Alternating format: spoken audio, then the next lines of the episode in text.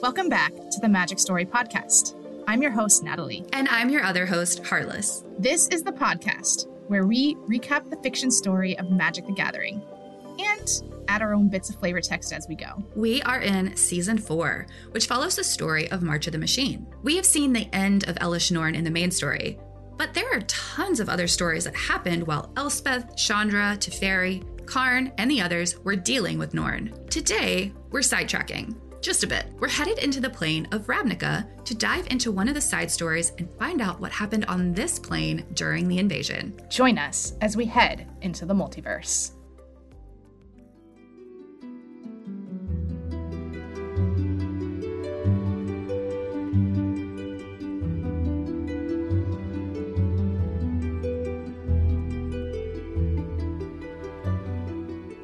So, the title of today's episode is One and the Same, and it's written by Alison Luhrs. There are a ton of differences about this episode from the main story, which is why I mentioned that we're kind of sidetracking here. We've never talked about Ravnica before on this podcast, so there's that, and we'll give you some context if this plane is completely new to you. But also, this episode is written in the first person perspective.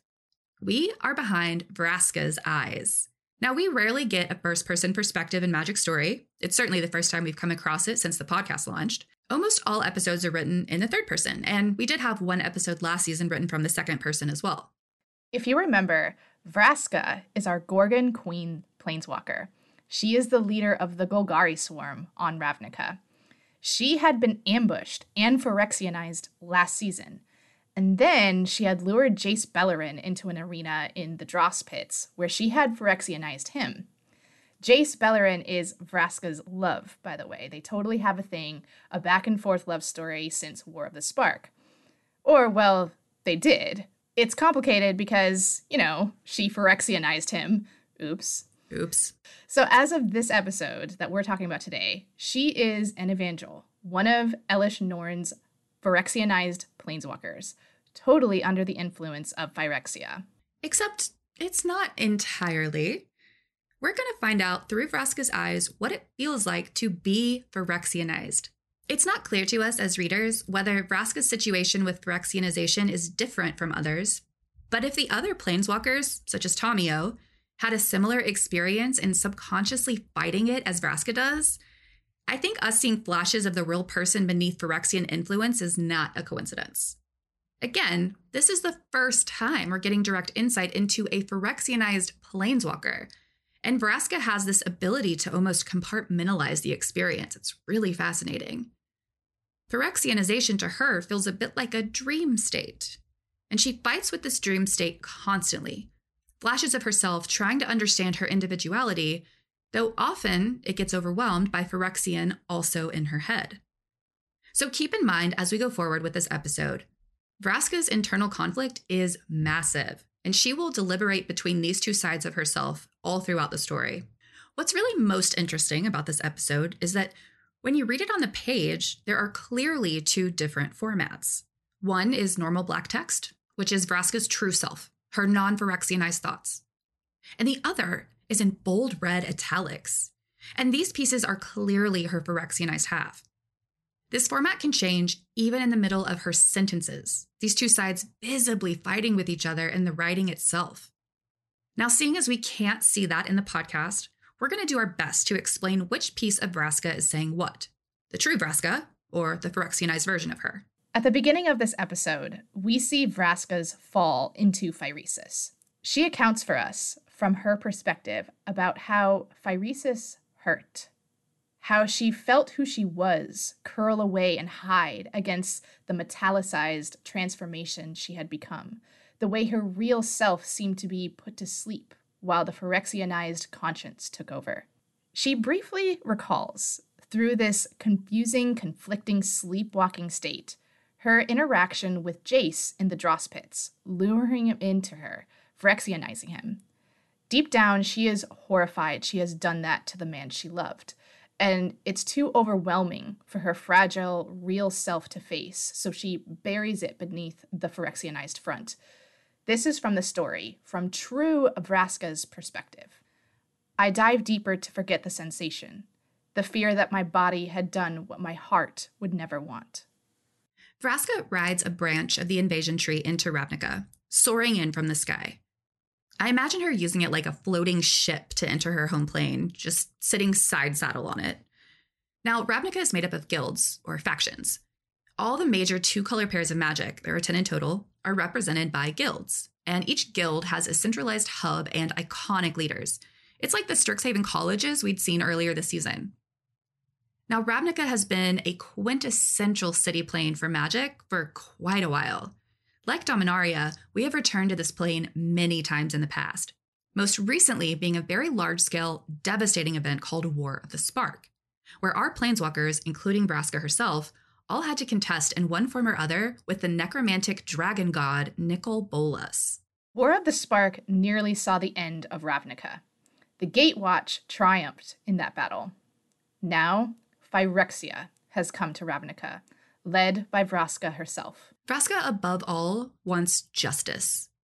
She has the power of Phyrexia at her command, and the past hurts Ravnica has done to her guild, well, she wants to see them accounted for. Vraska inherently is not a cruel person. She may be a very powerful Gorgon, but Jace has helped her be better, exercise mercy and compassion, and relish in a simple life. Now, that was before Phyrexia got to her. And now it's like all that past rage and hurt that she's been tamping down has bubbled to the surface of her Phyrexianized conscience. When she first arrives in Ravnica, Vraska commands Realmbreaker's arm to immediately delve straight through the building of the Azorius Senate. The Azorius are the blue white aligned mages of Ravnica. They're like the legislation of Ravnica, really concerned with legality, laws, and keeping everyone else abiding by the rules. And Vraska? She has some bad blood with Azorius. So she orders the arm of Realmbreaker to make landfall and walks into the ruins of the Senate building. She recalls a memory here, a time when she, Vraska, the true Vraska, was here. I call out that all the destruction of the Azorius Senate that happened just before this was in red, italic, Phyrexian version of Vraska. But the moment she begins to remember the prison she was held in, it switches to the regular font, the real Vraska. She's 17 years old and was held prisoner by the Azorius Senate, forced to watch the rest of her Gorgon race be blinded by Azorius hands. I mean, they literally gouged out their eyes, and Vraska had to listen to their screams. It was brutal. The reason Azorius did this was because the Gorgons could turn people to stone just by looking at them, and the Golgari were not above using that to their advantage. Obviously, as lawmakers, Azorius could not allow that. They saw it as unlawful. But the way Azorius executed on blinding Vraska's fellow Gorgons was criminal in and of itself. It was cruel. So now Phyrexianized Vraska was delivering justice to the Azorius, and we switch back from the real Vraska to her vengeance fueled Phyrexianized form. We, Phyrexia, Golgari, are one and the same. Vraska's Phyrexianized self is confused. She describes the fight within herself as having difficulty concentrating and going back and forth on her own motives, her own mind, wondering why she walked into the destroyed Azorius Senate in the first place. But when she sees people fleeing, many of them Azorius and Boros, Boros is another Ravnica guild. They work alongside Azorius as kind of law enforcers. She turns to her Phyrexian lieutenant and commands, blind them. And of course, the Phyrexians execute on her order immediately. And Phyrexianized Vraska thinks to herself here, What is that saying again? An eye for an eye, and an eye, and an eye, and an eye which I found so interesting. Even her Phyrexianized version has this morbid sense of humor. We're learning Vraska through this episode. It's difficult because she's fighting within herself, but we're seeing her personality trying to come through here. Vraska, the Phyrexianized portion of herself, rejoices as she rejoins the Golgari swarm, her fellow Gorgons joining the Phyrexianized fold. She exclaims happily to herself that she is no longer alone and the Gorgons will never be alone again. And this is from the story. The hours of our invasion turn to a full day, then two, then more. We move ever forward, undeterred. We do not need the quaintness of sleep. We do not need supply. We need bodies. This still feels like sleepwalking. A dream, a memory comes to our mind. Through the crashes and collapse, we sing without shame. The tune doubles as we sing, rattling in the metal of our throat. And I should note that when the story says we here, this is Vraska referring to herself in the context of being part of a Phyrexian collective. She's saying we, as in she is many, while she is Phyrexianized. And from here, the song changes to Vraska's true self, the regular black text. She sings it for herself, and when she's done, she is in her memory. When she sang this song to Jace while they were together in Ixalan, they're alone on this little rowboat surrounded by fireflies. It's very romantic. And she sings this song just for him to hear. In this memory, Jace had lightly teased her after she had finished singing it, being sarcastic when he says, Cheery song. And Vraska switches back to her Phyrexianized self as she says aloud in the present, The Golgari have little to be cheery about. And she has no explanation to all of her lieutenants that are now all looking at her funny as to why she spoke that aloud when she should be destroying Ravnica. The Selesnyan Guild, another one of Ravnica's factions, distracts her, tearing through in an attack against her and the Phyrexians. There is a large section of Vraska here relishing in her command as a Phyrexianized captain. She has thoughts that we get insight into here, such as Elesh Norn sees we're more valuable as an evangel, as a leader, and it tugs at my heart to know she sees my most treasured quality.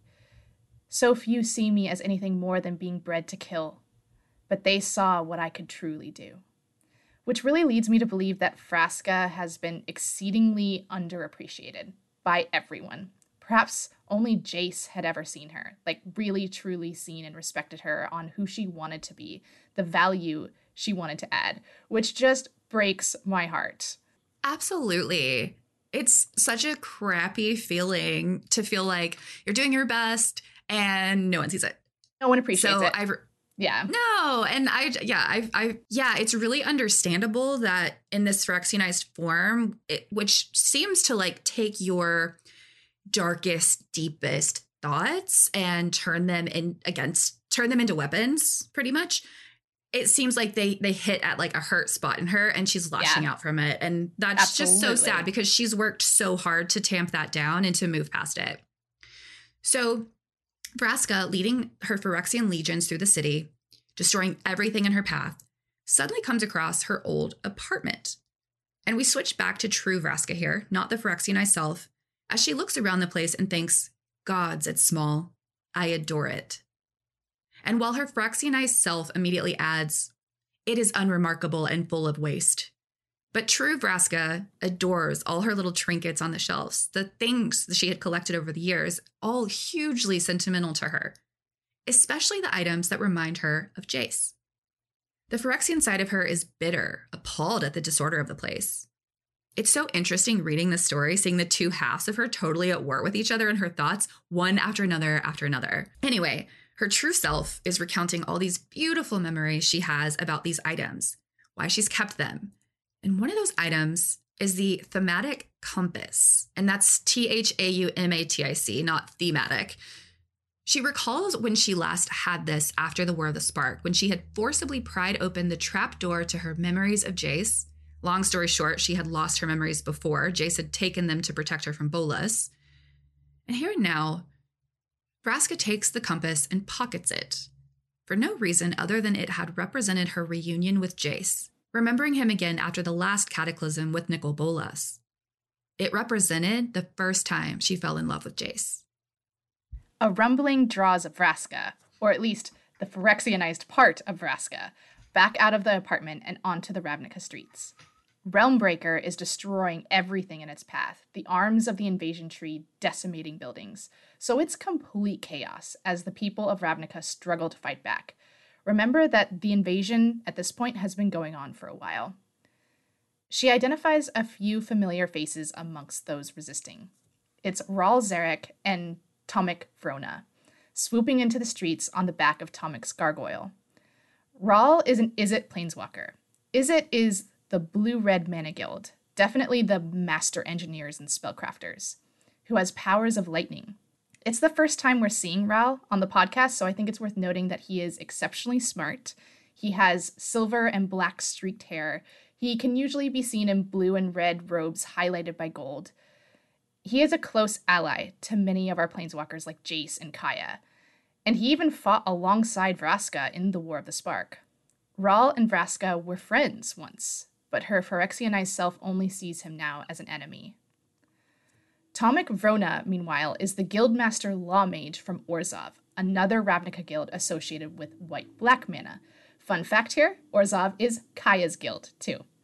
He is Ral's husband, and Vraska watches them grip hands before Ral jumps off the gargoyle onto the streets and Tomic flies away. A sharp pang of jealousy sweeps through Vraska as she sees them together, and she grips the compass in her pocket, though her Phyrexianized self can't understand why she feels that way, but we readers know it's because she's missing Jace. The war going on around them briefly distracts Vraska from Ral, who disappears into the chaotic streets. Vraska keeps ordering all her Phyrexian underlings to keep blinding everyone. The scene is an utter mess of oil and blood and the jelly of eyes. I'm sorry, the jelly of eyes. I read that yeah, and I just ooh, was like, bleh, bleh. yeah, yeah. it's so Same. gross. It's such a visceral line though. Like it really it just ugh, it gives you such a descriptor. I love it, but I hate it. Okay. I look to the instigators, to the Golgari turned Phyrexians, and I am filled with pride. At last, my people are in charge. And Ril Vraska, just for a quick moment, kind of comes back into herself and witnesses the invasion tree driving down in the Ravnica metropolis like the legs of a spider. I don't like this dream anymore. I see Golgari warriors, their bodies blended with metal. I see them carry the same symbol of the flag that follows me. This isn't a good dream. And her Phyrexian self shakes this off as a headache and turns her full focus into a disruption in the chaos. It's Ral fighting back, sending a blast of lightning into Realmbreaker, drawing Vraska's attention. And this is from the story. I leap for a branch and ride it to the roof ascending to join our collective and take Ral Zarek head on. All of us are here. My siblings from abroad mass and swarm with the recently completed. Golgari superiors push their former Izzet brethren to the front, the blood from their eye sockets mixing with oil, in hope of distracting and disgusting the Izzet guildmaster. As he gets closer in midair, we see Ral Zarek falter. He avoids my gaze, wisely afraid of petrification, but as a result sees the damage we have done to his people. Ral lands on the roof, panting, furious. He keeps his eyes on the ground and walks forward. We step forward to meet him, claws out, nimble and ready to dodge. I briefly see the orange magic from something in my pocket pointing straight toward him, and I rush to attack. But there, in his hand, is a second device I do not recognize. It is small, cylindrical, and in one boxer's punch, he plants it right on my sternum and hits a button. So what happens here is Vraska attacks Ral, but ultimately Ral was trying to lure her closer to be able to plant this artifact device onto her. And this artifact, its purpose is to literally destroy the glistening oil within a Phyrexian. So, yeah, this was not a friendly, I'm going to save you, Vraska moment. This isn't this heroic, everything's going to be okay no. between friends. Ral had intentions on killing Vraska from the second he lured her closer. To be fair, she is Phyrexianized. Let's not forget that. And she is blinding everybody. And she is obliterating the city of Ravnica. Just because we're behind her perspective, knowing she is desperately fighting within herself, doesn't mean she is not a massive threat to the likes of Ral and our other heroes. And Ral sees her as a former friend. What he knows about Phyrexia is that you can't go back from Phyresis. Once the artifact is activated on her chest, Vraska's Phyrexianized body is destroyed. She vomits all of the black oil, and seeing as her real body is no longer sustaining her, Vraska is dying, essentially. And she hears Ral mutter a word to her while she collapses and dies. Sorry. The dreams fade. The headache blooms. Everything around me collapses. I cannot move my body.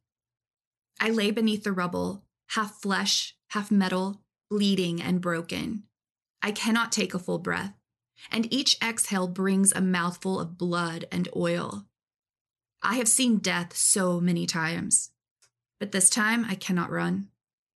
If I look up through the open ceiling to the clouds above, I can see the edges of Realmbreaker still, and hear cheers in the city streets around me.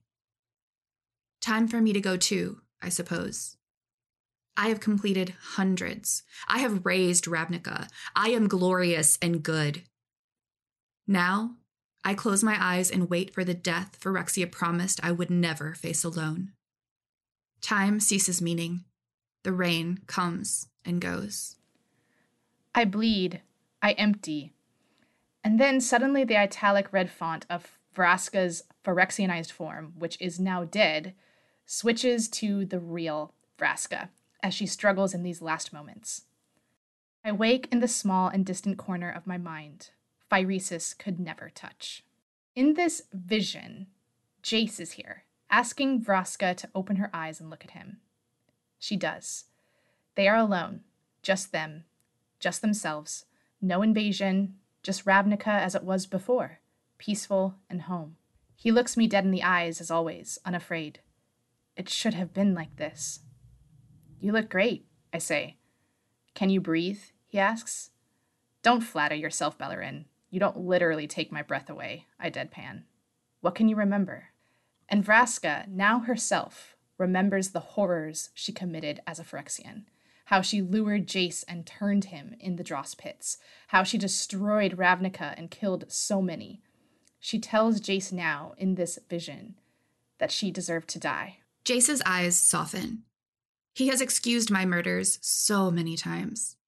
He should say he agrees. He should say that I deserve my own punishment. That would be merciful. But instead, he says, I would be sad if you did.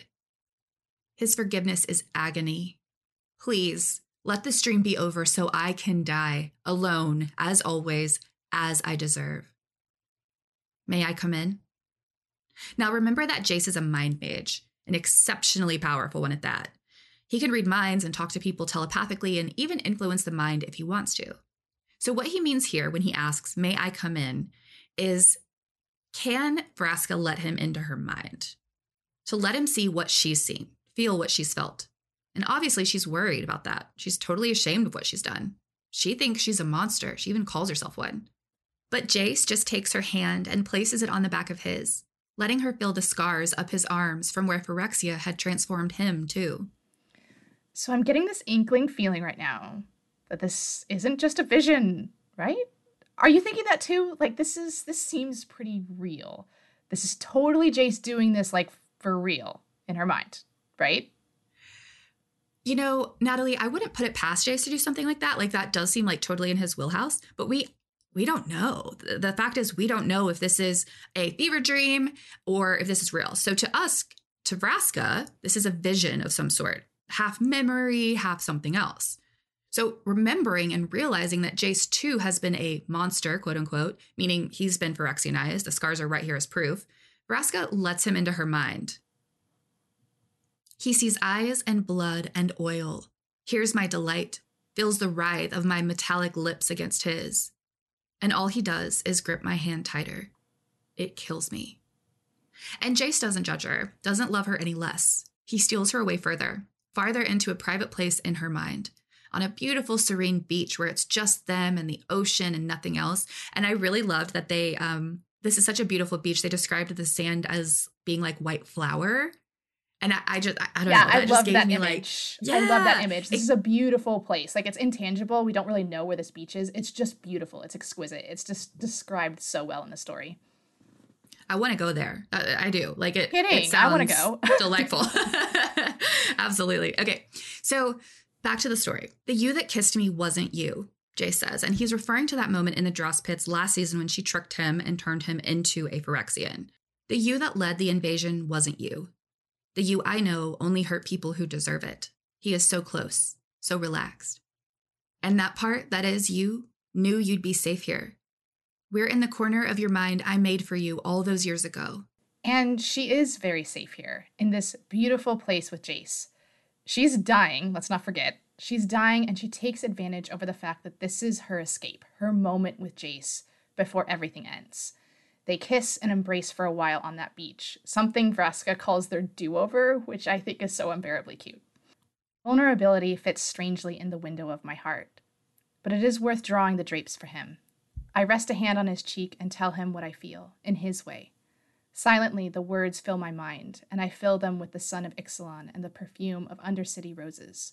Project the feel of our hands holding tight, the thrill in my chest when he smiles, the adoration of the brown freckle in his left eye. A cinder of hope that someday he sees my own face full of wrinkles, that our old and arthritic hands will clasp tight as we walk toward the clouding dark. There's a moment of recognition in his eyes, a softening at the edges, and one of those rare smiles that meets his eyes blooms across his face as he instinctively reads my own thoughts. He kisses my forehead, and I caress him back. Jace meets my eyes, forehead back to mine, and responds aloud in my way. I love you too, Captain. And I gasp as my mind and vision erupt in startling, incandescent white. Okay, so I heard you read that correctly. Jace just called her captain in that scene, and that has some uh, significance, Natalie. Is that right? Yep, he totally called her captain just now. Okay, so listeners out there who have not read War of the Spark, here's just a little a little fun fact. I'm going to pop at you because it's relevant to the story. So, in the War of the Spark, Jace had taken Vraska's memories of them, of their relationship, to protect her during the events of the war. And he created a code name that would unlock her memories when she was ready. And that code name was Captain. So, him saying that now, it's not clear. It doesn't say it, but maybe it did something to her mind. I mean, we don't know. It was kind of said as a pet name, too. It could just be uh, like a babe or a hun, whatever. So maybe that's just Jace being sweet, saying that he loved her in the way that Vraska needed to hear it. And that very well could have been Vraska's last thought. I mean, sad as it is, I wonder if that was the moment Vraska died. I don't see what else could have happened. Like, she was dying. There is no way Vraska could have lived through that device Ral detonated on her. The vision was there for Vraska, made by Jace, maybe for that moment when he knew she would die, to kind of comfort her through it. Which is just such a sad realization. It's so sweet and so sad. Yeah. But I mean, yeah. what else could it have been? And it's sweet that Vraska and Jace made that little mind place for them so they could have a reunion of some sort before the end. Oh, I was so sad before last season when Jason Vraska had been betrayed and Phyrexianized, but now this, it feels really final. It feels like a tragic end to a very beautiful and tumultuous love story. Well, hang on. Well, there is just a bit more to this episode we haven't gone over quite yet. At the very, very end of this episode, we switch for just a few paragraphs over to Ral Zarek's perspective. Yes, in the first person. In the wake of the Phyrexian invasion that had just come to a close. And this is from the story. The rain has soaked through my clothes. There's more rubble than city at this point. And even though I've electrocuted more Phyrexian goons than I can count, my body still jumps like there's more. The invasion ended two days ago, but my body hasn't gotten the memo yet. My hands still tired from casting, my shoulders still tight from panic. Recovery from the invasion ought to mean recovering for me too. So Ral has been spending the last two days cleaning up the city after the invasion, being a leader, as he so usually is, alongside Tomik. This is from the story. Tomik is here now, at least. We stand overseeing what was the second chamber of the Guild Pact. He sits with his head in his hands, and I keep a palm on his shoulder as we both try not to think about eyes. But all I see is her face, glaring and gleeful. She picked the way to transform them that would hurt everyone else the most. That wasn't her, and yet it absolutely was. My stomach turns and I try to swallow it down. And he's obviously referring to Vraska right here. He feels really bad that he ended her life, but Ral knew he had to. She was destroying Ravnica, committing awful crimes that was not true to who he knew Vraska to be. The last he'd seen of Vraska was two days ago when he detonated the artifact, an item he calls the Heim Electric Switch, to kill her. The city is just rubble, so the invasion had buried a lot of things, including potentially Vraska's body. They've been searching for it to confirm she's really gone. And this is when an officer approaches Ral. He thinks this officer is going to deliver the news, something like, we found her body, or it's done, or something that would confirm it all. Instead, this officer just says, There's no sign of her body, sir. And we end the episode like this. That's how it ends. Oh my gosh. Can you believe that? Okay, so Vraska is missing question mark. Yeah? Question mark? Okay, I have a lot of questions. Me too. I think we all do. Okay, but you said it before, Natalie. I still completely agree with this. I don't see any way that Vraska survived that. The only person who knew how to reverse phyresis was Melira. Melira's gone, unfortunately. We saw her die just last episode. And even then, the cost of saving Ajani and Nissa was immense. Karn had to give up his spark, Melira had to sacrifice herself, and Nissa didn't even get to keep her spark. Like it didn't even survive all of that. I mean, she came back, which was amazing, but not with her spark, not as herself. So Yeah, yeah. And Vraska was, she was dead. Like, Ral Zarek is a genius engineer. It is what he is known for. The Heim electric switch was especially designed to destroy Phyrexia, and he detonated it directly into Vraska's Phyrexianized body, and she was totally, absolutely dying from it. Like, no duh.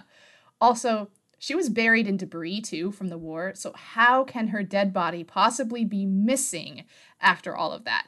I'm sure many of you out there, like us, have questions and maybe even a few theories. We hate to leave you with such a shell shock of a twist, but we are ready to move on from March of the Machine. So we end this by saying goodbye to Vraska, which is so sad. I really love Vraska and I'm really going to miss her. But we don't have to say goodbye to everyone, luckily. We have two more bonus content episodes for season four, which dives into the epilogue called The Aftermath. Stay tuned for those coming out right around the corner. If you, like us, loved this episode, do us a favor and leave us a review on your favorite podcast platform. You can find us on Spotify, Apple Podcasts, Amazon Music, and more.